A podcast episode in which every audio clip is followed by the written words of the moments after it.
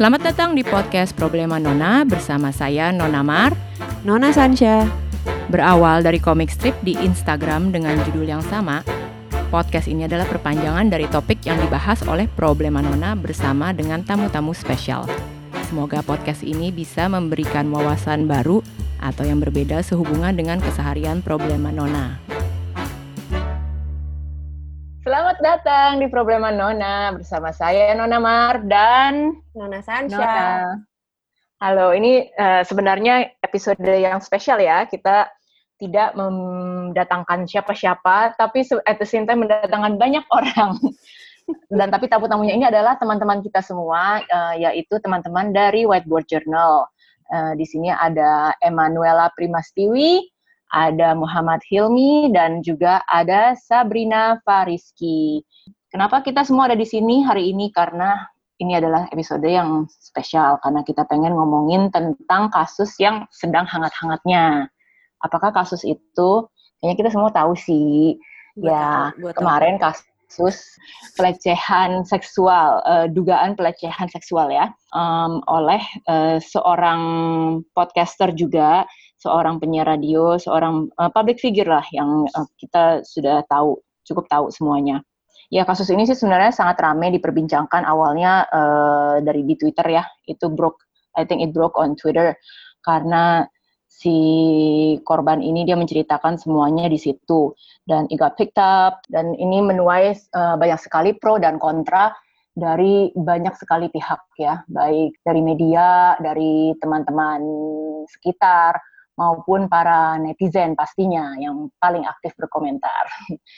Nah, jadi kita hari ini semua ingin membicarakan gitu, kenapa gitu loh uh, kasus ini menjadi hot topic, sedangkan kasus pelecehan seksual itu sebenarnya kan sudah sering terjadi ya di sini ya. Tapi kembali lagi ini terangkat dengan uh, kasus dari tokoh ini gitu. Jadi ya mungkin kita bisa mulai saja dengan pembahasan pendapat dan reaksi orang-orang sekitar dari tokoh publik ini. Kemarin ini kan juga banyak nih ya yang kita baca-baca dari Twitter gitu, especially Twitter ya, karena Twitter itu di mana juga orang-orangnya jauh uh, lebih vokal dan apa namanya dan jadinya juga banyak yang menceritakan pengalaman-pengalaman mereka juga, encounter mereka dengan si tokoh ini dan uh, secara in general juga ya, mereka banyak yang menceritakan kasus-kasus uh, sexual harassment yang mereka alami. Jadi um, Ya, sebenarnya sih kalau kita mau kita summarize tuh susah sekali karena ini kan jadi gede banget lah gitu kasusnya uh, dan pendapat juga sudah merembet ke mana-mana gitu. Tentunya banyak yang uh, mendukung si korban, tapi banyak juga yang tidak sedikit juga yang mendukung si uh, public figure ini. Nah, uh, yang mendukung public figure ini tentunya juga banyak sesama public figure Uh, salah satunya adalah uh, yang kemarin kita sempat dengar juga temannya dia ya, yang uh, yang perempuan. Dan perempuan ini juga dia mengucapkan kayak kalimat yang apa ya, maksudnya mendukung mendukung mendoakan seseorang sih kayaknya nggak uh, apa-apa ya, tapi dalam kasus ini malah si perempuannya dia melontarkan kata-kata yang cukup menyudutkan malahan si yang menyudutkan si korbannya yang dia di mana dia juga sempat bilang kalau dia bilang ya uh, kali aja perempuannya juga mau gitu loh. Uh, laki-lakinya juga dikasih gituan mana mana ditolak sih gitu kan. Jadi yang um, ya ini sepertinya dia juga menyalahkan menyalahkan si victim dan membenarkan perlakuannya si laki-laki gitu loh.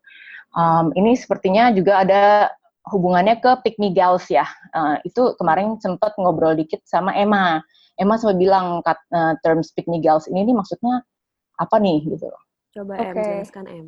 Hello everybody, uh, tim Problema Nona, thank you for inviting us to be in this episode. Kita dari Whiteboard Journal juga sebenarnya udah um, we're very excited to be here and also kita lumayan gatel juga lah ngelihat topik uh, kekerasan seksual biasanya itu disambut dengan komen-komen yang negatif oleh netizen. Jadi we are very happy to be able to basically ya say our part juga lah dan ya ngobrolin soal ini dengan kalian. Pick me attitude ini sebenarnya bisa di-apply ke both cewek dan cowok ya. Tapi yang gue lihat itu tuh uh, banyak digunakan untuk perempuan. Nah, pick me mentality ini adalah situasi di mana seseorang mencari perhatian atau validasi dan acceptance dari sebuah grup. And in many cases, it's to attain the quote-unquote respect of the opposite sex gitu. Jadi kalau misalnya um, kita mau lihat uh, attitude me dalam cowok tuh seperti apa sih? Kita bisa lihat behavior orang-orang yang uh, manipulate women into liking them through self-deprecation so that women may feel sorry for them Um, that's just one part of it. Itu tipenya banyak ya. Tapi kalau misalnya untuk cewek-cewek, gue melihatnya jujur lumayan lebih sedih. Soalnya um, this is usually the type of girl to be like, oh I'm not like other girls, like I'm different gitu. The ones who go out of their way to impress boys and seem superior than other women. Kayak, oh tenang, gue gak kayak feminis-feminis ini kok, gue sih santai gitu. Dan kalau ada orang yang punya attitude ini, menurut gue sebenarnya ya it's a matter of personal experience. Hmm. Kita nggak bisa change people's minds and their attitudes about things gitu, walau sebenarnya memang ya menyedihkan. Tapi yang dipermasalahkan itu kalau misalnya gue lihat, terutama in the case of si temennya pelaku ini yang perempuan mendukung dia ya, although sebenarnya itu not blatantly a pick me mentality, tapi attitude dia itu menyepelekan pengalaman orang lain. And it might not be the truth for her, but that's someone else's reality. Jadi kayak, ya gue paham sih kalau lo punya teman baik, terus dia ke out nih, dia melakukan kejahatan, pasti lo kaget dan lo, you're put in a very difficult position. Tapi walaupun dia nggak jahat sama lo kan bukan berarti dia nggak bisa jahat sama orang lain gitu. Nah, iya itu benar banget. Dan itu juga mentalitas di mana misalnya gue juga temenan dan gue bilang e, ya tapi it didn't happen to me. Gue temenan sama dia uh, dia fine fine aja kok. Dia nggak nggak ngapa-ngapain gue dia nggak grepe-grepe gue uh, dia nggak uh, apa nggak kurang ajar ke gue gitu. Tapi kan just because uh, this person ya he or she gitu ya dua-duanya ya he or she-nya didn't do it to you necessarily uh, nggak berarti dia juga apa ya nggak berarti kan dia innocent gitu loh itu, ya, bukan berarti tidak terjadi sama sekali yeah, gitu. ya yeah. ya dan dan ini juga sebenarnya kan ada kembali ke relasi kuasa ya yang kemarin Hilmi hmm. sempat bilang ya. Uh, karena mungkin ya kalian dalam posisi yang ikut yang equal gitu loh. Karena mungkin ya temen gue nggak ngapa-ngapain gue uh, karena kita dalam posisi yang equal di mana dia bahkan mungkin si uh, perempuan ini lebih tinggi posisinya sebagai seorang seleb juga gitu ya. Dia dia jauh lebih terkenal dibandingin sama si cowok ini. Dan ya of, of course si cowok ini nggak akan berani ngapa-ngapain si cewek ini karena uh, apa akibatnya akan sangat besar gitu loh di masuk media lah bla bla bla segala macam tapi kan harus dilihat perlakuan dia terhadap orang-orang yang uh, dalam tanda kutipnya di bawahnya dia gitu kan hmm. dalam arti yeah. statusnya gitu kan atau dalam pertemanannya mereka di, bagi dia di mata dia tuh nggak equal gitu dia mem, memilih uh, dia melihatnya oh si uh, orang ini dia memuji, memuja gue nih dia fans gue berarti ada rasa kan dia lebih tinggi gitu kan obviously hmm. pasti kan kayak gue tuh di uh, di atas dia taruh di atas uh, kayak singgah sana gitu karena dia fans gue nah di situlah uh, juga dia lebih berani gitu untuk macem-macem ngapa-ngapain. Nah, just, hmm. yang di situ sih yang yang yang lebih dipermasalahkannya ya. Ya memang kalau lu nggak diapa-apain, ya, tapi nggak berarti orang ini uh, bener-bener innocent gitu loh. Ya. Dan gue ngeliatnya juga kayak ini gak cuma dalam konteks cowok doang ya. In the context of all humans gitu, we are complex hmm. creatures. Kita nggak bakal tahu what a person's true intentions are kan kita bisa lihat itu semuanya dari kayak action mereka. Action mereka ke kita tuh nggak berarti actionnya sama ke orang lain. Mm-hmm. Mau dia bilang dia nggak ada intention jahat, tapi kalau actionsnya speak otherwise ya, you have to judge them from his actions ya nggak sih?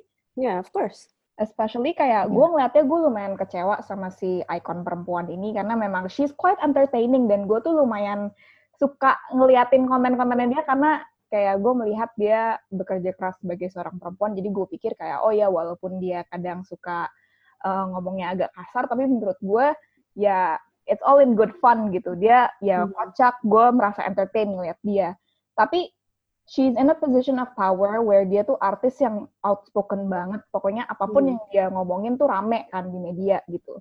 So her words have power.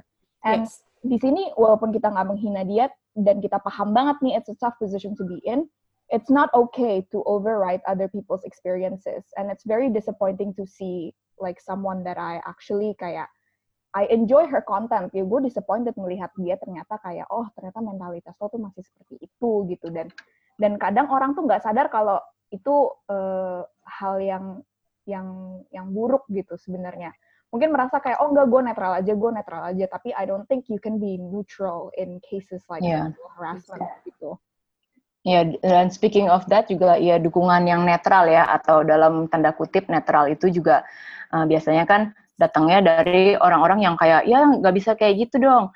Uh, apa harus uh, kita harus mendengarkan cerita dari dua belah pihak gitu. And I think that also goes into um, the ini ya, the culture of like victim blaming gitu loh. Uh, di mana pasti yang speak up itu apalagi kalau korbannya perempuan pasti mereka akan diragukan dulu nih ini ini kenapa dia uh, motifnya apakah dia motifnya pansos apakah dia mau um, mau mau caper, ya apa dia mau duit atau mau apa gitu kan, apa motifnya, dan selalu ada kecurigaan dulu gitu dari orang-orang, dan di kasus ini kan si uh, banyak yang bilang juga kan, oh dia tuh menderita skizofrenia gitu, uh, ya gitu kan, orang sangat quick to point out and to blame yeah. aja gitu, kayak and, mendiskredit ceritanya. It's appalling that they still use these same reasons dari tahun 18-an gitu loh. Kayak ini um, meragukan mental mental perempuannya atau mental victimnya selalu gitu. Maybe dia kenapa dan, dia kenapa gitu atau uh, it makes them invalid aja gitu. Udah langsung. Iya dan banyak juga rata-rata mereka yang uh, not all tapi uh, mayoritas juga kebanyakan laki-laki gitu loh. Hmm. Nah Hilmi sebagai laki kamu the only cowok di sini gimana menurut lo? Pertama-tama gue minta maaf, ya. maaf sebagai perwakilan cowok-cowok di luar sana, perwakilan mas-mas, gue minta maaf kalau mas-mas zaman sekarang ternyata nggak semakin pintar, tapi ya bego-bego aja banyak juga yang bego. Jadi sih kayak yang lihat kayak gitu sih behavior kayak gitu gitu terus ternyata uh, kayak kejadian kemarin gitu juga membuka mata kita gitu kayak uh, ternyata uh, di lingkungan yang sekitar kita lah, misalnya kayak kita kita semua kayak datang dengan latar belakang uh, yang kurang lebih sama lah ya, uh, secara kelas ekonomi atau kelas sosial gitu kurang lebih sama gitu kan. Yang kita pikir sebenarnya di kelas-kelas uh, kehidupan kita yang uh, cukup berat, uh, seragam ini harusnya hal seperti itu mungkin orang-orang sudah cukup bijak untuk uh, menanggapi gitu kan ya kayak harusnya orang-orang udah lebih tahu gitu bahwa uh, di situasi seperti ini yang kita harus bela adalah uh, korbannya bukan justru si uh, suspected uh, pelakunya gitu. Tapi ketika kemarin uh, kejadian ternyata uh, yaitu tadi membuka mata kita bahwa ternyata teman-teman kita, teman-teman yang sekitar kita, teman-teman yang kita pikir harusnya pemikiran sudah maju terkait hal seperti ini ternyata enggak juga gitu. Dan banyak juga cerita dari teman-teman yang akhirnya kayak berdebat dengan pasangannya atau berdebat dengan teman cowoknya gitu terutama gitu terkait sikap mereka terhadap uh, kejadian yang uh, pelecehan seksual kemarin itu gitu. Banyak yang bilang apa namanya uh, cowok-cowok terutamanya gitu meragukan um, kenapa isa salah satu yang paling klise itu kenapa baru lapor sekarang gitu? Kenapa nggak pas kejadian langsung teriak segala macam gitu? Hal-hal klise yang kita pikir teman-teman kita ini sudah tahu kenapa um, si korban baru bisa ngomong sekarang gitu segala macam ternyata belum dipahami sama sekali sama teman-teman kita gitu. Dan kebanyakan di antara mereka adalah cowok gitu. Dan itu sebenarnya membuka membuka uh, ya menyadarkan kita juga gitu bahwa ternyata pengetahuan tentang hal ini sebenarnya masih terbatas. Dan mungkin melalui um, apa ya obrolan-obrolan seperti ini harusnya kita bersama-sama menjadikannya untuk ya apa ya mungkin menyadarkan secara pelan-pelan gitu kepada teman-teman cowok-cowok ini. Biar tahu bahwa sebenarnya kalau ngomong kayak gini gitu kalau tadi ada sempat disinggung juga sama Mas sama Emma gitu membela dengan alasan asas praduga tak bersalah atau cover both sides segala macam kalau di situasi konflik atau di situasi uh, darurat seperti ini gitu uh, nggak berlaku sebenarnya konsep uh, cover both sides gitu. Itu kan juga sebenarnya kalau kita mem boleh membandingkan ya analogi dengan hal yang lebih besar gitu. Ya kalau kita ngomongin cover both sides ya Palestina sama Israel gitu, ya kita pasti uh, cenderung ada membela Israel gitu. Padahal sebenarnya kan uh, kejadian sudah, sudah sangat jelas gitu bahwa Palestina di, di di genosida, uh, di dengan perlakuan uh, Israel yang apartheid segala macam. Kalau uh, sistem atau asas yang kita gunakan di situasi seperti itu adalah um, cover both sides, ya nggak bakal nggak bakal terjadilah kedamaian itu. Dan sebenarnya hal itu juga terjadi di situasi seperti ini gitu. Seperti yang tadi Sima hmm. bilang juga gitu, ada relasi kuasa gitu. Dan kasus ini pun uh, secara relasi kuasa juga sangat jauh gitu. Uh, satunya adalah pesohor, satunya adalah statusnya penonton gitu dan ketika misalnya uh, misalnya si korbannya harus pick up pas hari itu juga gitu itu pasti sangat susah gitu dan ketika tiga tahun kemudian misalnya baru kuat ya memang kejadiannya seperti itu. Orang punya waktu atau punya cara masing-masing untuk dealing with this kind of apa ya uh, tragedy yang mereka alami gitu. Jadi waktu berprosesnya beda-beda ya. Betul durasinya ya durasinya. hmm. kita lihat aja ya kayak tapi maksudnya kenapa ya mereka punya pemikiran? Mungkin yang nggak tahu ya ini kan kita uh, mungkin lo bisa lebih uh, uh, tahu atau lebih mengerti gitu ya. Kenapa cowok-cowok tuh selalu punya uh, pemikiran kayak ya lo kenapa nggak nggak nggak nggak ngomong langsung? Lo kenapa nggak langsung bereaksi? Kenapa um, kenapa mereka gitu loh mempunyai rata-rata banyak yang mempunyai pemikiran seperti itu gitu loh? Apakah itu juga coming from a place of uh, mereka uh, posisinya sebagai cowok di mana yang mereka oh iya dong kalau itu gue mah udah gue tonjok men gitu yang kayak gitu. Apakah itu ada, ada seperti pasti. itu juga gitu? Ada seperti itu juga mah kayak pasti ya kalau istilah kasalnya ya seperti tadi kayak cowok bisa ya bilang aja gitu bahwa kayak ya lo lo tampol aja balik atau lo lo teriak atau lo pukul atau lo bogem segala macam gitu. Cuma kebanyakan yang kayak gitu juga memang belum pernah mengalami gitu. Karena kalau mengalami mereka juga pasti lebih sadar bahwa uh, ketika lo diganggu lo ada beberapa kondisi medis yang bikin lo nggak bisa ngapa-ngapain segala macam gitu. Dan kalau ngomong apa namanya soal um, cowok-cowok seperti itu kenapa um, pemikirannya seperti itu ya memang mungkin uh, secara kultur uh, diajarkan turun-temurun seperti itu gitu kalau kita lihat uh, di budaya pop aja gitu ya um, banyak banget lagu-lagu populer gitu di setidaknya di Indonesia lah buat contoh gitu yang mengajarkan cowok-cowok untuk untuk apa ya catcalling atau uh, memandang rendah cewek sebagai bahan uh, bahan godaan atau bahan digodain gitu segala macam gitu. Contoh ya, ada satu lagunya Iwan Fals, kalau nggak salah judulnya Mata Indah Bola Pimpong gitu. Liriknya, salah satu liriknya itu, uh, um, gue baca, coba. Sempat baca juga tuh itu yang dari Twitter ya? Iya, ah, benar. Jadi ada satu hmm. part liriknya tuh bilang, jangan marah kalau ku goda sebab pantas kau digoda. Salah sendiri kau manis, punya wajah teramat manis. Wajah, wajah saja kalau ku ganggu, sampai kapan pun ku rindu. Itu kan lagu salah satu lagu yang apa ya lagu anthem Iwan Fals yang salah satu yang paling terkenal gitu dan kita menyanyikannya uh, sering sekali gitu bahkan dulu di SMA gue ini salah satu lagu lagu yang diwajib dipelajari ketika lo masuk um, ekskul apa namanya musik gitu. Itu kan menunjukkan bahwa budaya seperti ini bahkan di budaya pop itu pun diajarkan gitu. Kalau mau yang sedikit lebih kecil gitu ya. Kalau Iwan Fals kan uh, mainstream gitu. Di di budaya indie pun quote unquote indie pun lagu seperti ini pun juga di ada gitu. Uh, mungkin Sancia yang tahu. Uh, dulu ada band IKJ namanya Kebunku. Salah satu lagunya yang paling populer tuh judulnya Hey Cantik. Uh, gue agak lupa liriknya seperti apa, tapi intinya kayak lagu itu adalah uh, mengglorifikasi budaya catcalling gitu. Hey cantik mau ke mana gitu. Liriknya nggak terlalu panjang gitu, pokoknya Hey cantik mau ke mana gitu aja. Diulang-ulang terus gitu. Dan itu sangat jadi salah satu lagu mereka yang paling ngehits gitu. Jadi kalau apa namanya di budaya pop udah sekental itu budaya catcalling diglorifikasi gitu.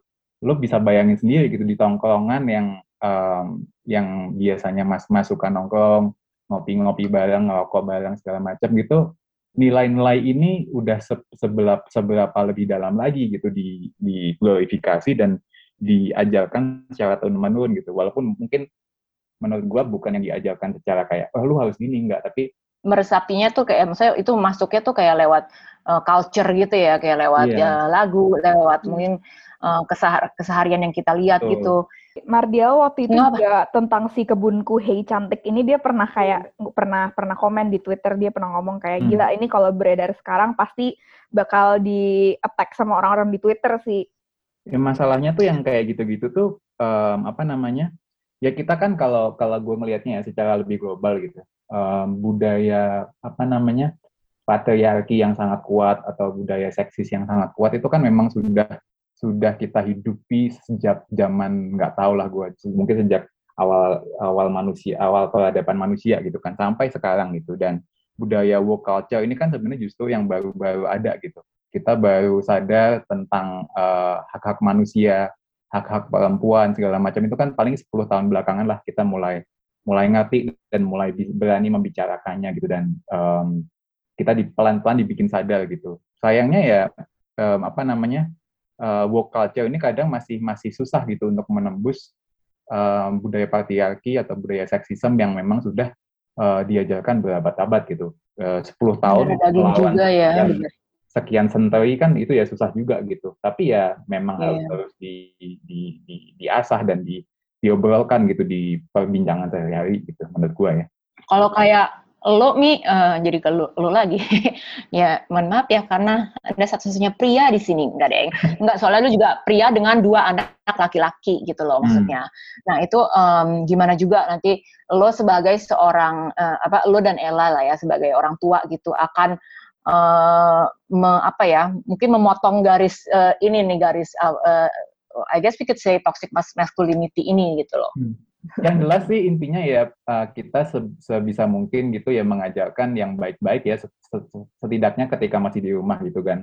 Kebetulan kan anak gue juga masih kecil-kecil dan kita sebisa mungkin memberi contoh kalau misalnya ada hal-hal yang seperti itu kita memberi arah mengarahkan ya. Kita mungkin nggak bisa apa ya menyuruh secara gamblang atau gimana karena mereka juga masih kecil gitu. Jadi statusnya cuma mengarahkan dan memberi contoh yang baik ketika ada hal-hal seperti itu nanti sebisa mungkin gue akan berusaha untuk ngajarin mereka tidak mengganggu orang. Karena sebenarnya kan basicnya kan kayak gitu-gitu tuh kayak kalau menurut gue ya prinsip gue adalah mengganggu orang lain gitu. Jangan sampai um, anak-anak gue nanti kalau udah besar atau mungkin sedikit lebih dewasa gitu um, mengganggu kenyamanan orang lain sebenarnya apa yang mereka tidak mau rasakan ya jangan itu dilakukan kepada orang lain tapi ya di di usia mereka yang masih sangat kecil ini sih gue masih banyak lebih banyak berdoa sih karena mereka ya masih masih lingkupnya juga masih di rumah-rumah aja gitu. Yang jelas gue nggak pengen anak-anak gue jadi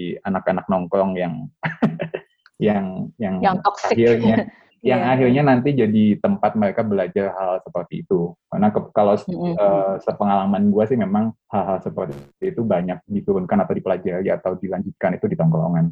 Iya benar dan kadang-kadang juga ya uh, bisa jadi bukan karena pengaruh uh, rumah kan bisa aja rumah uh, mendidiknya atau lingkungannya uh, oke okay, sebenarnya nggak apa-apa tapi sekali anak ini dia udah gedean dia keluar di sekolah gitu. Terus nanti ketemu temen uh, temen-temen yang banyak.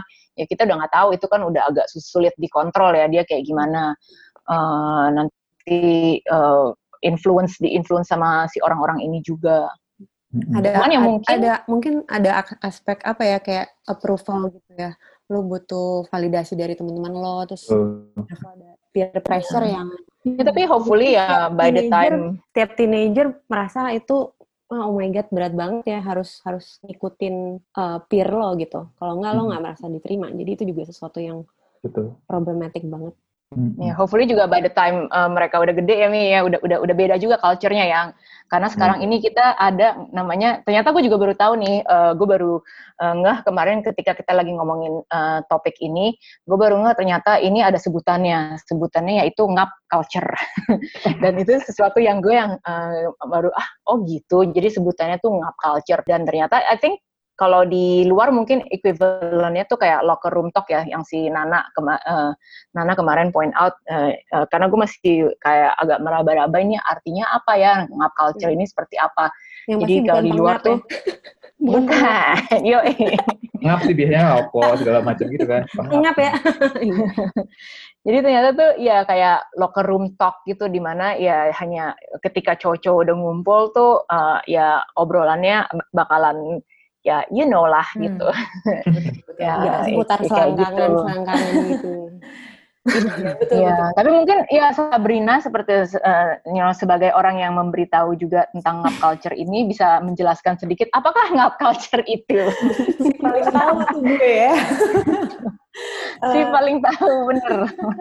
Sebenarnya um, ini tuh udah sering banget kita denger ya, kayak apalagi waktu itu tuh gue kayaknya lumayan familiar dengan si locker room talk ini. Awalnya tuh gara-gara yang dulu kasusnya Trump kalau kalian ingat semuanya yang dia ingat. uh, oh, nah abis itu tuh gue gue inget banget waktu itu uh, orang-orang di mana-mana tuh for some reason uh, banyak juga yang masih belain Trump dengan alasan kayak ya kan dia nggak tahu kalau itu direkam kan itu locker, just a locker room talk gitu dari situ akhirnya gue mencoba mengulik lah ini apa. Dan ternyata ya uh, correct me if ya Mas Hilmi. Gitu ini di kalangan cowok-cowok mungkin hmm, sesuatu yang cukup uh, lumrah gitu ya ternyata ngomong segamblang itu. Tapi uh, meskipun semakin ke sini kalau kemarin kita bahas sama Emma juga sebenarnya di cewek-cewek sekarang juga sudah mulai ada tren tersebut apa humors ya.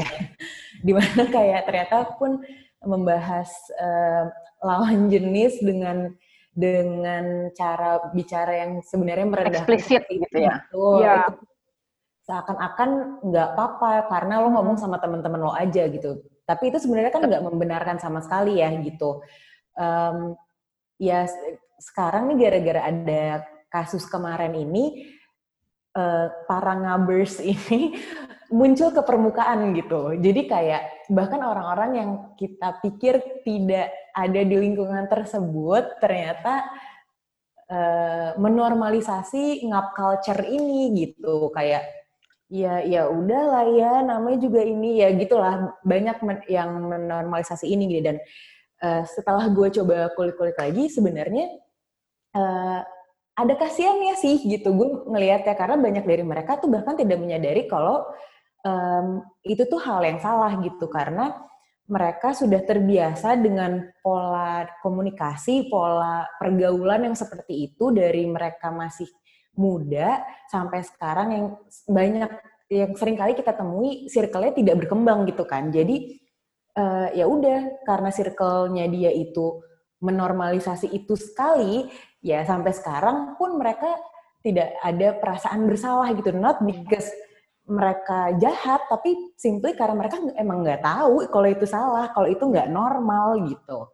Sebenarnya itu sih. Ditambah lagi ditambah lagi dengan konsumsi pop culture dengan film-film yang mereka tonton gitu kayak Amerika itu kan kayak sesuatu yang mereka nonton rame-rame gitu sejak Betul. remaja coba. Dan di Hollywood juga nggak nolong sama sekali ya gitu. Semua semua tentang pria semuanya kayak gitu gitu Betul, betul. You're betul, supposed betul, to. Tapi pertanyaan gue sih, your sexual, your sexual conquest dan lain-lain itu semuanya dipamerin. It's all about that gitu dulu. Gue inget hmm. film-film remaja tuh semuanya kayak hmm. gitu. Like it's Tapi sebenarnya pertanyaan gue juga hmm. uh, ini ya kayak sebenarnya kan ngomongin uh, I think both sides or, or all sides gitu ya. Uh, hmm. mau apa namanya cewek, cowok, trans, apa uh, uh, semua uh, ini pasti kan kita ada di mana ruang lingkup uh, pribadi kita di mana kita akan ngomongin uh, orang secara eksplisit gitu kan. Uh, not orang ya tapi mungkin juga kita akan ngomongin uh, whoever that we are attracted to secara eksplisit gitu loh. Um, jadi pertanyaannya apakah itu kalau misalnya dalam ranah private itu uh, salah juga gitu? Or I mean should we not talk about them in like an explicit way at all? Uh, atau gimana gitu loh. Kalau menurut gue, kayak, kayak pasti dong ada waktu-waktunya juga kan kayak misalnya uh, kayak misalnya uh, kita yang ciri-ciri juga kayak yang oh my god he's so hot kayak terus mulai deh kayak yang uh, ini ini ini ini ingat nggak sih dulu gue nggak bisa ngomong ingat nggak sih Mar dulu iya. Jojo oh my god yeah. everyone was so... bisa ngomong juga itu dulu tuh orang-orang yang pas ini ini on in the case of kayak ngobrol ngomongin orang in an overly or hypersexualized way ya yang menurut yeah, yeah. gue mm -hmm. yang menurut gue whether private or public sebenarnya seharusnya kita nggak we have to speak of other people with respect gitu obviously Yeah. but it's not always kind of like that black and white obviously we all have our urges pasti kita yang kayak oh my god gitu kan And it's kayak not fun juga kan. iya iya You want to tapi- put fun in it. Gitu. Iya, tapi at the same time kayak there's a difference between thinking it and feeling aroused because of someone I know. and actually saying acting something on about- it. and, oh, and acting on it and apa mengekspresikan your arousal on a public platform. Not in that explicit and Ya, not in an explicit way. Tapi obviously kayak menurut gue kalau misalnya lo mau ngomong yang kayak, oh, I like, oh, you you look so hot, you look so handsome, because like girls, the way we compliment each other on social media tuh kayak, yes, sis, step on me, gitu-gitu kan maksudnya. tapi that's all in good fun gitu, because we're friends and we know each other and there's no kind of threat between us. But if this is uh, going towards someone who is, I don't know, um, underaged or you know they're just not comfortable dan mereka udah bilang kayak hey sorry gue nggak comfortable dengan komen-komen seperti ini dan uh, orang-orang tetap melakukan itu without um, considering their boundaries then that's a problem Mhm. mungkin garisnya ada di ranah privat sama ranah publik ya kalau dari dari Ya. yang tadi juga Iya. dan gue juga mikirnya kayak gitu sebenarnya kayak ya mungkin di ranah privat gitu. Misalnya kalau lo privat, merasa privatnya terasa aman dengan diri sendiri ya udah lo sama diri sendiri gitu. Mungkin kalau ada temen yang lo udah sedekat itu ya mungkin mungkin boleh kali ya asal itu tidak mengganggu. Menurut gue itu sih kuncinya juga lo mengganggu atau enggak. Kalau itu udah mengganggu ya itu yang boundariesnya harus ada di situ garisnya ada di situ gitu. Kalau ranah privat mungkin lo bisa sama lo sendiri atau lo sama orang terdekat lo gitu mungkin bisa sesekali membicarakannya secara mungkin agak lebih ekspli- eksplisit gitu ya nggak apa-apa juga gitu asal itu di ranah yang tidak publik gitu itu Dengan yang warning juga kan, dengan Betul. warning. Eh, I'm about to get really explicit with you. Can I do that? iya karena orang terdekat pun kadang juga malas juga kayak Iya "Aduh, gue nggak pengen sih." Benar, benar, benar. benar. Harus izin Dan dulu mungkin- gitu. Eh, menurut gue juga eh, apa ya perkataannya juga sebenarnya kan ada eh, garis lah gitu ada Iya. batas antara lo memuji seseorang dengan kalimat melecehkan gitu. Contoh paling gamblang adalah si si Trump itu gitu yang dia bicarakan tentang hostnya kan bukan memuji perempuan tersebut gitu kan. Kayak ya kalimatnya benar-benar me- mengajak untuk melecehkan si si host perempuan itu gitu kan. Sebenarnya menurut gue juga eh, batasnya di situ sih kalau eh, gue pribadi pun dengan eh, orang-orang terdekat gue misalkan pun gue cuma ngobrol one on one sama temen gue gitu terus ngomongin cowok it's never okay kalau kita ngomonginnya kayak di konteks tersebut ya gitu sih ya nggak sih Hmm. Eh gue tapi Iya. ada satu pemikiran nih menurut gue yang mungkin bisa diba mungkin bisa relevan dibahas di sini gitu. Eh, tadi kan ke- ketika kita membicarakan behavior seperti itu gitu kan kita punya istilah atau term namanya mengap culture gitu kan. Mengap kan sebenarnya play apa kayak um, twist dari kata-kata bang gitu, abang-abang, abang-abang culture gitu kan ya istilahnya gitu. Sebenarnya yang nggak fair dari dari apa istilah tersebut itu adalah bahwa abang-abang ini kan memang kita cenderung mengidentifikasi mereka sebagai mas-mas usianya mungkin di atas 30-an, Mhm. mungkin kelas ekonominya eh, cenderung lebih rendah gitu, terus eh, secara pendidikan pun juga mungkin lebih rendah gitu. Tapi enggak sebenarnya, kayaknya kenyataannya enggak seperti itu kan. Eh, behavior seperti ini itu Betul. ada di level pendidikan apa pun, Ya. lo sepintar sekolahnya sampai S3 atau profesor whatever Yes. segala macam juga bisa gitu punya pemikiran seperti ini gitu. Lo sekaya apa pun, lo semiskin apa pun atau lo Lo sepresiden sepresiden atau whatever gitu. gitu. iya benar. Itu pun semua juga Iya. bisa seperti itu dan batasnya. bisa juga gitu. Ini terjadi pemikiran seperti ini terjadi di di cewek juga gitu. Jadi sebenarnya yang agak gua agak kurang sepakat dengan penggunaan ngap culture ini kalau kita lihat lagi ya memang simplify juga oversimplify the the Hmm, problem iya. itself gitu bahwa ini yang melakukan cuma mas-mas doang kok Eh, teman-teman gua kan nggak ada yang mas mas Hmm. oh jangan salah yang nggak mas-mas pun juga bisa kayak gitu gitu hehe Benar, benar, benar. Kalau dari gue nya sih, ya gue mikirnya eh, kan ini ya kan ngap dari bank kan.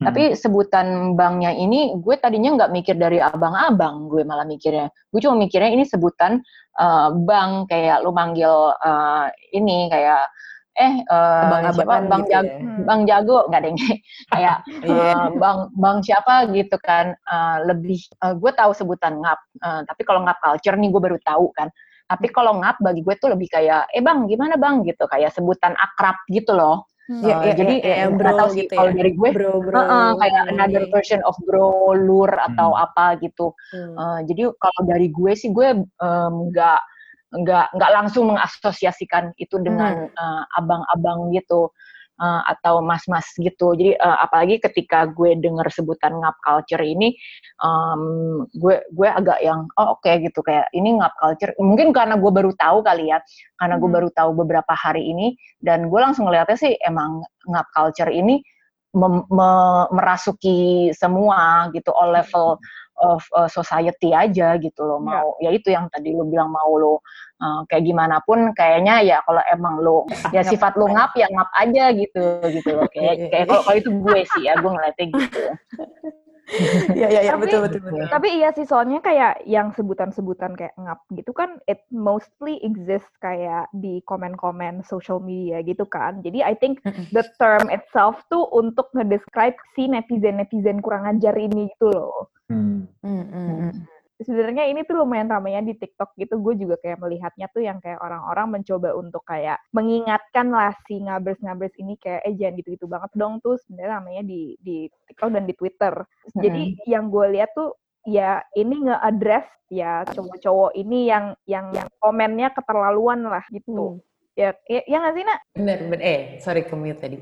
Bener, bener, bener. Eh, gue juga, apa namanya, gue nangkepnya juga sama kayak Mbak Mar sih sebenarnya tentang si ngap culture. Ngap ini kan sebenarnya kan kayak panggilan buat kayak abang-abangan gitu loh. Kayak, Abang Kayak it's like a gitu cool- maksudnya. kan gue like a- nama.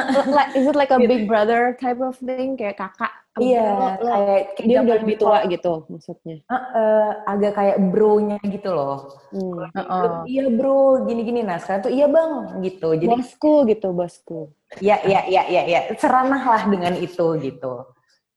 Gitu sih. Tapi ya memang sih karena itu juga menandakan menurut gue ya eh, gue nggak tahu sih mungkin abis ini kayak sebutan ngap bakalan dihindari banget sih sama orang-orang yang eh, di sosmed karena bisa jadi kayak penanda kayak anjir gue nggak mau nih dibilang ngabers gitu. Kadang kan sebelum-sebelumnya kita sering lihat kan kalau orang eh, apa balas komen apa eh, yo ingat gitu kayak sekarang kayaknya udah langsung itu jadi kata yang lumayan tabu gitu. Eh, cuman em, ya tapi ya yang eh, kembali ke apakah eh, penanda eh, apakah ini maksudnya abang-abang ke atau maksudnya emang sebutan eh, sebutan apa namanya sebutan akrab aja tapi I think you know, ini juga merupakan kayak penanda gitu juga kali ya kayak kita ada sense of apa sih namanya camaraderie gitu loh kayak oh kita bro nih kita satu dalam satu se seinilah gitu kita pemikiran eh, satu jalan gitu kan. Iya, pokoknya kayak kita bro banget lah gitu. Berarti kayak eh, kayak ada itunya juga dan eh, di situnya sih yang menurut gue juga jadinya membikin ada culture. Jadi jadi lama-lama kan jadi culture juga kan. Jadi mereka tuh sepemikiran di mana eh, ya udah nih banyak eh, pengalaman pengalaman pengalaman kejadian-kejadian yang mungkin eh, tidak apa ya tidak tidak baik gitu tapi diiakan saja gitu loh di diloloskan saja karena ini udah masuk ke herd mentality gitu loh jadi kan kalau kita udah rame-rame kan kita cen- kecenderungannya udah gue ngikut aja deh, gue ngikut siapa aja gitu di crowd itu gitu loh. Ya ya sama seperti seperti yang eh, diceritain sama si korbannya itu kan ketika dia dilecehkan itu kan lagi rame-rame terus orang-orang orang itu malah juga eh, apa meng mengencourage gitu loh dan meng- mengencourage kejadian itu gitu karena ya kalau memang udah jadi dalam satu kesatuan grup gitu kadang-kadang agak susah untuk berpikir sendiri gitu loh. Kalau udah misalnya udah ber misalnya berberapa berlima, bertujuh gitu. Kan eh, misalnya ada eh, temen lo yang eh, lebih dari satu aja misalnya kayak dua tiga orang berbuat sesuatu hal yang aduh kayaknya ini salah nih, tapi kok nggak tahu nih gue nih gitu loh, nggak ada yang call out, nggak ada yang bilang Eh, dan semuanya kayak diem-diem aja gitu. Jadi lo nya juga jadi agak sungkan untuk bertindak gitu loh.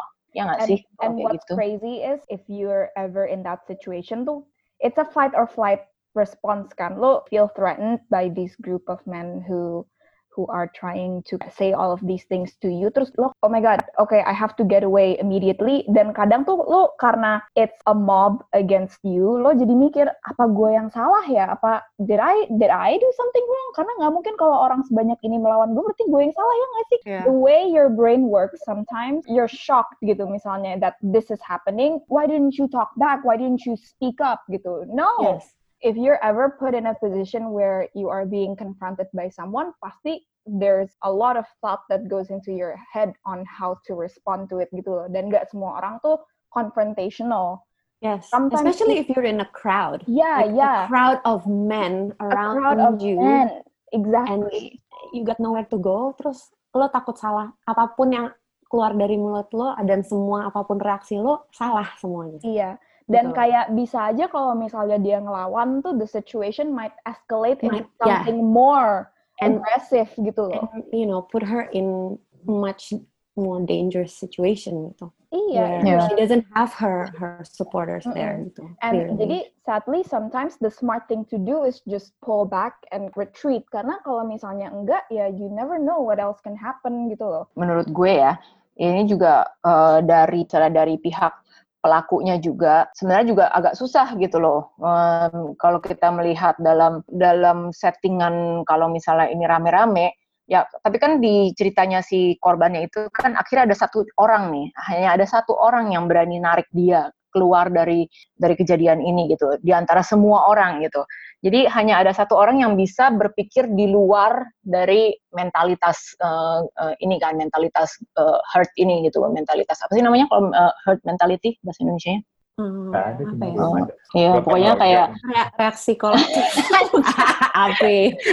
ah ini apa eh, mentalitas eh, masa Oh, mob mob um. mentality gitu kayak mentalitas Sama masa aja. gitu kan mentalitas sama aja apalah itu Iya.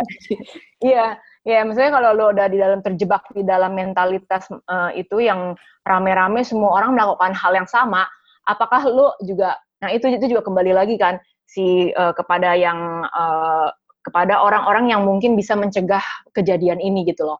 Da- ketika ada sesuatu yang terjadi, apakah lo akan berani untuk eh, step up gitu loh? Jadi beda sendiri di antara semua orang yang semua orang yang memper- yang berkelakuan sama men- mungkin dia mencemoohkan si korban atau apa gitu. Tapi lu tapi, tapi lu merasa oh ini nggak benar nih. Gue harus bertindak gue harus berbuat sesuatu gitu. Nah tapi apakah lo bisa menjadi satu orang itu gitu loh. Dan itu kan kadang-kadang jadi hal yang sulit gitu. Dan itu menurut gue yang eh, sering kali juga menjadi apa ya menjadi katalis gitu loh. Menjadi katalis eh, eh, kepada eh, kesinambungan culture eh, ngap ini dan toxic masculinity ini, ini juga gitu. Karena mungkin banyak orang eh, ada di dalam geng atau grupnya yang merasa aduh ini kayak nggak bener nih. Gue nggak nyaman gue nggak suka gitu. Tapi dia kayak minoritas gitu loh ya. Hanya orang eh, di, di- di- hanya mungkin hanya dia dan mungkin satu dua orang lagi yang berpikiran seperti itu. Tapi eh, yang lain-lainnya mayoritasnya kayak 80% semua kayak iya bro iya keren lo gini oh asik gitu bener lo gini gini gini jadi dia merasa ragu juga untuk meng-call out gitu ya ke, kejadi eh, si orang ini gitu loh di circle-nya dia. Iya, karena memang secara psikologis dan fisiologis tuh manusia walaupun lo punya kayak free will segala macam gitu, apa keadaan psikologis dan uh, fisiologis itu juga kadang membuat orang tuh uh, terbawa suasana tuh dan susah lepas dari suasana, melepaskan diri dari suasana-suasana itu susah gitu. Jadi itunya sih yang memang mungkin harus dilatih mungkin ya supaya orang-orang Iya. juga bisa uh, punya kepercayaan diri atau punya uh, punya kemampuan gitu untuk bisa uh, stand up atau uh, melakukan sesuatu gitu ketika hal seperti ini terjadi gitu karena memang ya sayangnya manusia juga di secara didesain fisiologisnya ada faktor-faktor itu tuh yang kadang buat buat orang ambil keputusan sendiri susah apalagi di uh, kerumunan apalagi di kalau udah ada kelompok-kelompok segala macam tuh semakin ini lagi gitu Nah, ini gue jadi jadi ini ya kayak uh, in reaction to Lawless keputusan yang Lawless untuk bikin statement seperti itu, it's it's something huge sih sebenarnya. Gue cukup uh, surprise dan gue gue seneng banget gitu dengan cara mereka sesaklek itu gitu untuk langsung ngasih statement. Mm-mm. Se Iya. kayak gitu gitu. Karena yang di, banyak juga yang di netizen udah langsung bandingin sama kasus-kasus lain gitu kan. Kan sebelum ini ada kasus di komunitas em, kreatif gitu yang juga eh, salah satu membernya dipercaya atau dituduh melakukan seksual harassment terhadap membernya gitu. Ketika itu mereka bikin statement ternyata statementnya justru apologis dan justru membela cenderung unquote membela si pelaku gitu. Terus ada lagi komunitas punk di mana juga seperti itu Terus ada lagi komunitas seni sifatnya juga seperti itu, cenderung membela pelaku atau em, apa ya tindak mengambil posisi yang tegas untuk mem- membantu atau membela si korban. Gitu. Ketika lawless ada seperti itu dan mereka merespon secara tegas gitu eh, dengan statement yang cukup cukup akurat menurut gua gitu, itu hal yang eh, menurut gua perlu di- dipelajari dan di- dijadikan contoh kali ya, Eh, karena Betul, ya betul. susah juga Di gitu glorify. seperti itu betul Hmm. Karena nggak gampang ya, eh, satu untuk mengambil keputusan seperti itu, dua untuk kayak meminta, em, ya sema- ya meminta maaf juga ya, ada permintaan maaf gitu loh. Eh, ketika kejadian ini baru-baru banget gitu kan.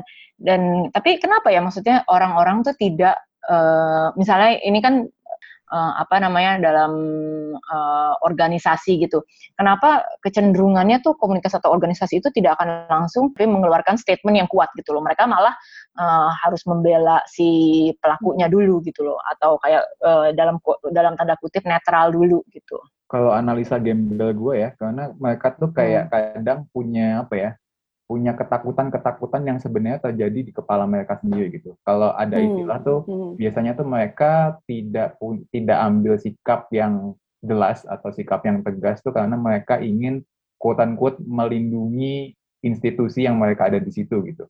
Kalau kasusnya komunitas kreatif gitu, ah gue nggak mau nanti nama baik si komunitas S ini misalnya eh, tercoreng gara-gara kasus ini ternyata seperti itu gitu. Atau misalnya di komunitas pang gitu, gue nggak pengen eh, jadi nanti komunitasnya bubar gara-gara ini gitu. Ya kalau memang komunitasnya ternyata nggak sehat ya bubar aja gitu. Harusnya kan seperti itu mikirnya. Bukan malah Pasti ada egonya. si, Setuju. institusi yang sebenarnya kalau institusi ini menjadi tempat terjadinya hal seperti itu, ya buat apa lo jaga nama baiknya? Sebenarnya kayak gitu sih kalau menurut. Hmm, ada ada egonya juga berarti mereka ya. Mm-mm. Jadi ini kayak merasa ini em, misalnya kalau kayak gue ketuanya atau eh, apa namanya eh, presidennya gitu kan. Jadi gue merasa ini kan eh, bawa nama baik gue menyangkut eh, pribadi gue gitu. Jadi gue harus nggak bisa langsung ngaku nih kalau ini ternyata eh, anggota gue bermasalah gitu ya. Ada ada masuk ke situ juga kali ya. Menurut gue sih gitu. Kayak itu kan juga Terus, terus. terjadi di institusi agama gitu. Kan banyak belakangan mulai muncul tuh kayak di gereja gitu. Atau di sebenarnya harusnya ada di di di masjid atau di pengajian-pengajian kan belakangan juga muncul tuh ada ustadz eh, mencoreng eh, apa kayak me- melakukan pelecehan seksual segala macam gitu.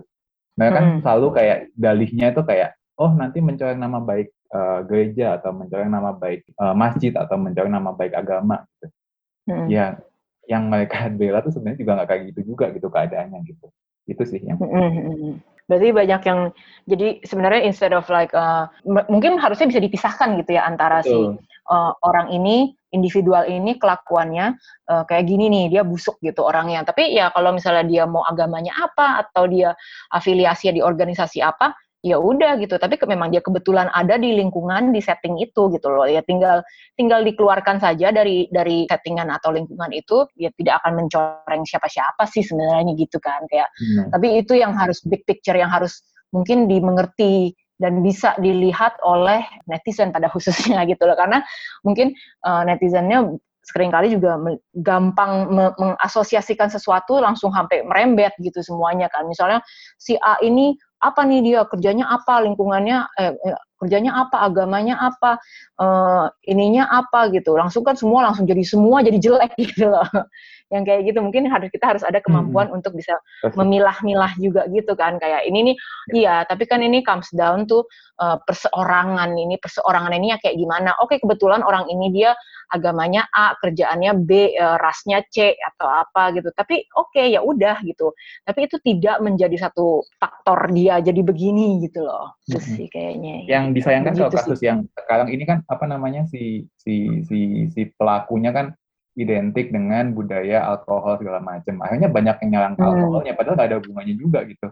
Ya. Bener, itu pasti banget juga, pasti nanti yang hmm. kayak oh pasti ini gara-gara suka mabok-mabokan, victimnya juga sempet yang dibilang ya lu ngapain juga ke acara-acara oh. yang kayak gitu di kafe-kafe, cewek-cewek ngapain ke kafe? Kalau atau misalnya ada pelecehan, iya atau misalnya ada pelecehan seksual di klub atau apa gitu, lalu ngapain iya, ke ya kalau gitu kita kita nggak ke mana-mana aja. Apa hubungannya sama dong? Masa Iya, eh gila. Terus masa iya, bolehnya bolehnya cuma yang harus nggak boleh ke mana-mana. Iya, cuma di rumah doang. Masalahnya nih ya, kalau misalnya uh, faktornya nih dengan studi apa segala macam terbukti kalau apa uh, the reason for sexual assault is because women go out at night or women wear clothes blah blah blah blah or women kurang kayak if they don't cover up. But masalahnya kayak even women who are covered up like with hijabs and everything yang sedang apa uh, beribadah apa segala macam aja tuh mereka tetap di assault gitu loh. So it's not us, it's them. Betul betul. Sebenarnya ya, ada iya. ada orang yang di Twitter kemarin gue sempat lihat sorry banget gue uh, waktu kemarin baca itu gue nggak sempat screenshot.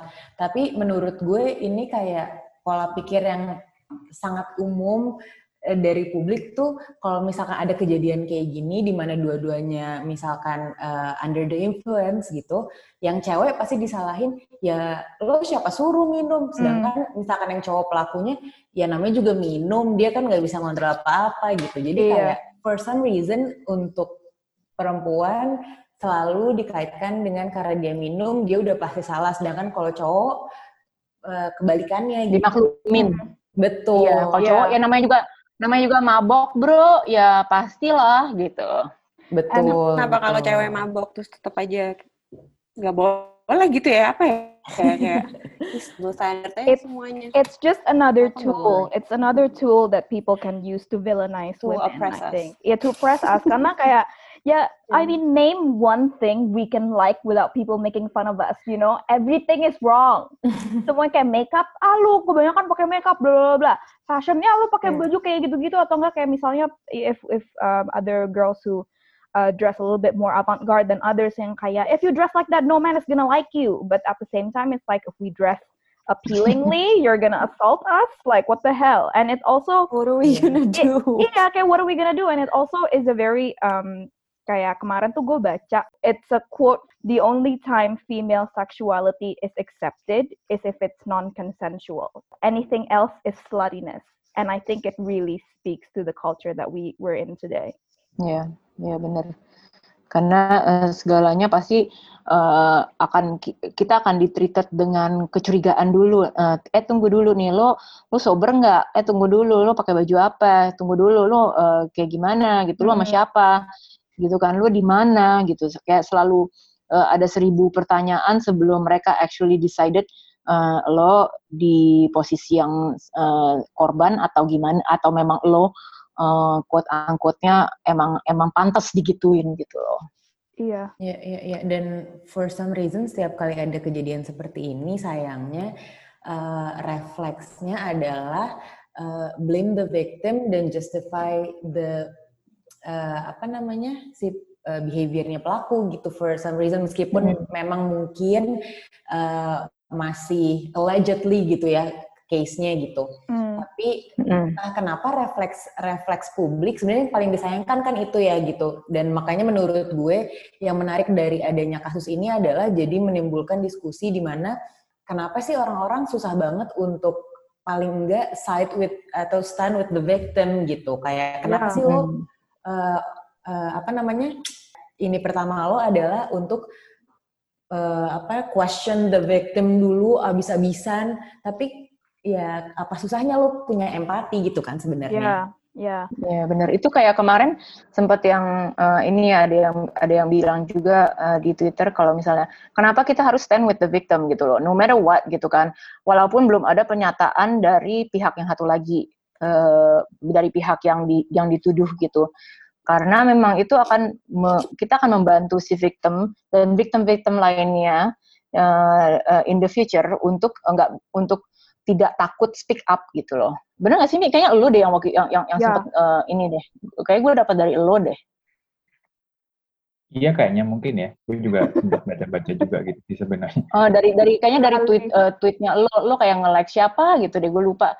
Ada yang ngomong juga gitu kayak kenapa kita harus stand? Karena kan banyak yang bilang kan, ya kalau misalnya memang tidak terbukti, kalau memang uh, uh, apa ini ceritanya ceritanya salah gimana? Tapi just the fact that this person dia tuh bisa comes out dengan cerita yang begitu fantastis, kayaknya nggak mungkin juga ya. Um, apa kemarin kita juga se- udah sempat bahas ya. Kayaknya kalau dia mau pansos, Iya. kayaknya Hmm. pansos lewat cara lain deh. Ini caranya Hmm. ribet. Kayak keuntungannya di mana sih gitu? Betul. Iya. Ke- keuntungan bagi um, victimnya tuh di mana gitu? Iya. Dia harus Nobody kayak gitu. She has to be brave and talk about what Yeah. happened to her, which is embarrassing already, and she's Ah. already uh, risking her her everything for this. Iya, Terus- and traumatizing. Plus nobody Betul. wants to be known to as a it. victim. Betul. Betul. Betul, betul And banget. keuntungannya di mana gitu? Jadi Mm. kayak it doesn't make any sense kalau disalahin Iya, dumb other ways to do this gitu loh. iya, iya. untuk untuk nyari sensasi. Is- Betul. Pansos mah beli baju terus ngetek yang pu- yang punya baju gitu. Eh gitu. iya, gitu, gitu. pansos. Iya. This is that's not it, you know. Dan kayak gue juga mau touch on kayak this one thing that I've seen a lot di di netizen itu ya kayak ah bohong ah mana buktinya bohong bohong gitu and like a lot of um, accusations are false gitu. Tapi uh, secara persentase tuh false accusations versus accusations that are actually true itu kecil banget.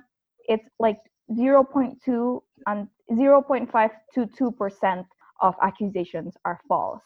And even then pun we we still have to stand with the victim. Karena kalau gue pribadi ya gue melihatnya um, in cases like sexual harassment itu gue lebih baik proven wrong kalau ternyata orang itu uh, it's a lie daripada gue mendukung orang jahat. Iya.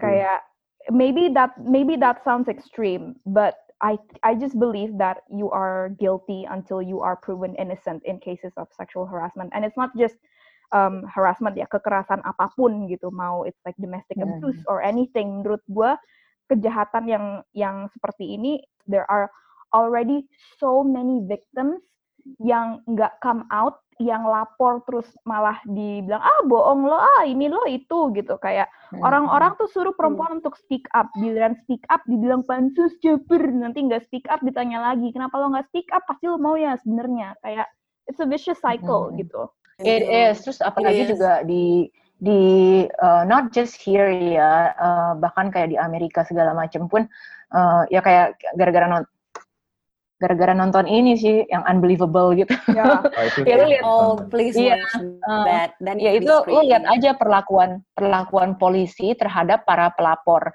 terhadap pelapornya Hmm. uh, sexual assault gitu kan. Kayak Ya. mereka juga nggak ada sensitivitas uh, dalam handling kasus ini di mana dia akan nanya hal-hal yang malah uh, yang bikin victimnya uh, bikin korbannya tambah trauma dan tidak ada apa ya tidak ada cara yang humanis gitu loh untuk Ya. men- me- me- menghandle kasus ini gitu. Dan kebayang lah ya di sini juga pastinya kayak gitu. Dan uh, ini udah terbukti sih karena kan juga Iya. banyaklah cerita dari teman-teman yang jadi pendamping uh, korban-korban kekerasan seksual tuh banyak gitu. Polisi-polisinya cuman ada yang komen-komennya tuh yang sambil lalu cuman bikin um, pelapornya makin apa ya uh, makin makin ter uh, apa dis- terintimidasi kayak uh, Hmm. pernah tuh ada pelapor yang dia dibilang dia di sexually ini uh, apa dia di, uh, di- dipegang-pegang sama sama uncle-nya gitu kan sama omnya. Terus uh, oh, si polisinya komennya oh ya kan cuma dipegang-pegang kan belum sampai uh, diperkosa gitu. Yang kayak gitu loh yang hal-hal yang kayak hah? gitu. Yang ya tidak sangat-sangat kurangnya eh, apa rasa eh, ini eh, ininya ya mereka sim, empatinya tuh sangat kurang gitu loh jadi ya bikin orang tambah jiper gitu jadi ya gimana ya uh, sekalinya ada yang bisa berani speak up yang bisa mau ngomong kayak gitu uh, harus kita dukung gitu loh karena most likely mereka tidak akan mau tidak akan bohong hmm. mau mau dengan alasan apa yeah. bohong karena ini akan mereka tahu perjalanannya akan sangat panjang dan painful uh, dan akan penuh kayak lo akan dibully akan diintimidasi gitu belum lagi sama pihak yang dilaporin gitu kan.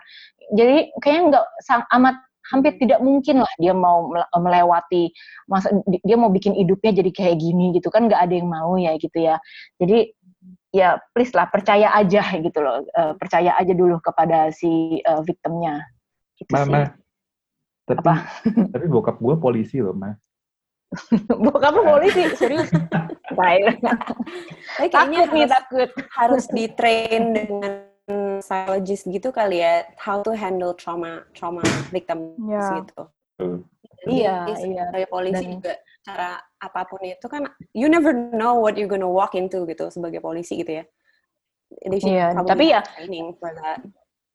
Tapi the the, the positive things kayaknya sih kalau yang yang uh, kayaknya I'm sure kita juga uh, lumayan agree lah kita bisa melihat kayak di at least ya at least dalam uh, uh, sosial medianya banyak orang-orang yang sudah terlihat mereka tuh uh, mengerti gitu loh tentang tentang hal ini gitu dan mereka bisa memberikan uh, apa uh, alasan dan uh, logik yang yang mendukung si korban ini gitu loh. Jadi so that's a that's a apa ya hal-hal yang meng apa uh, hal-hal yang mengencourage gitu, yang encouraging.